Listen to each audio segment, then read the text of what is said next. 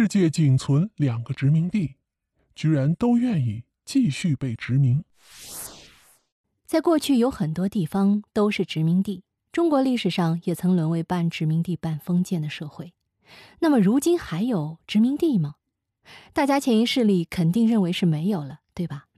值得一提的是啊，殖民地还包括拓殖型殖民地、商业殖民地、资源掠夺型殖民地这三种。这三种殖民地呢，都是在资本主义的发展之下接连出现的。对于被殖民的国家来说，这无异于是非常悲惨的。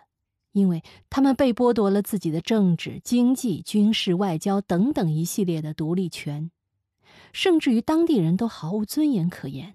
在二战结束之后，大多数殖民地都开始纷纷独立，这也是为什么战争之后世界上突然又多了很多国家的原因。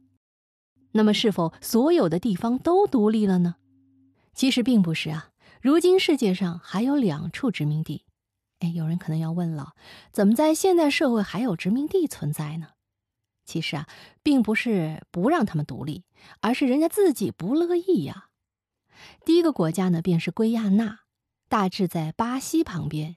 有趣的是，在当时的历史中，英国、法国以及荷兰瓜分了这里。如今有两处圭亚那都宣布了独立，唯独法国统治的不独立。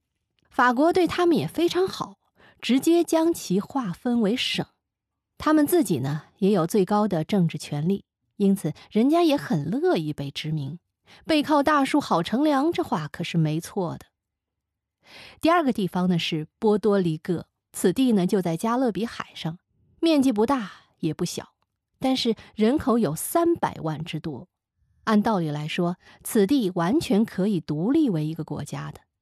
实际上，波多黎各在历史上一开始属于西班牙。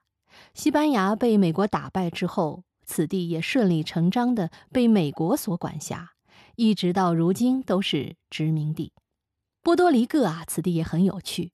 美国多次求他们独立，人家不乐意呀，反而不停的要求要把自己升为美国的一个州。但是这么多年来，美国也没同意呀。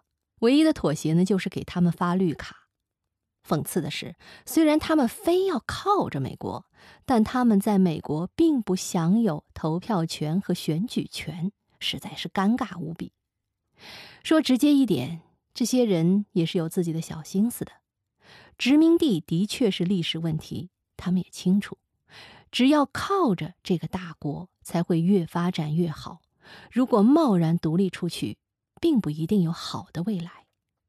本期啊，我们聊的虽然是殖民地的话题，也知道世界上目前存在的两个殖民地哦，但是我更多的想到的呢是什么呢？是一个词儿，叫斯德哥尔摩综合症。这个症状大家可能也都有听过啊，它也被称为是人质情节或人质综合症，是指被害者对于犯罪者产生感情，甚至反过来依赖犯罪者的一种情节。那我觉得这两个殖民地国家的人，他们可能就有一点那个斯德哥尔摩综合症啊。虽然我说的不一定正确，但是从他们对殖民国家的依赖就可以看出，我们一个人尚且知道要背靠一个平台，找到一个靠山，那对于一些小国家来说，小地方来说，如果没有自己强大的生命力，那么找到一个能够帮助他们成长的国家做靠山。也未尝不是一种出路啊，所以呢，也不是所有殖民地的心态都是苦哈哈的哦。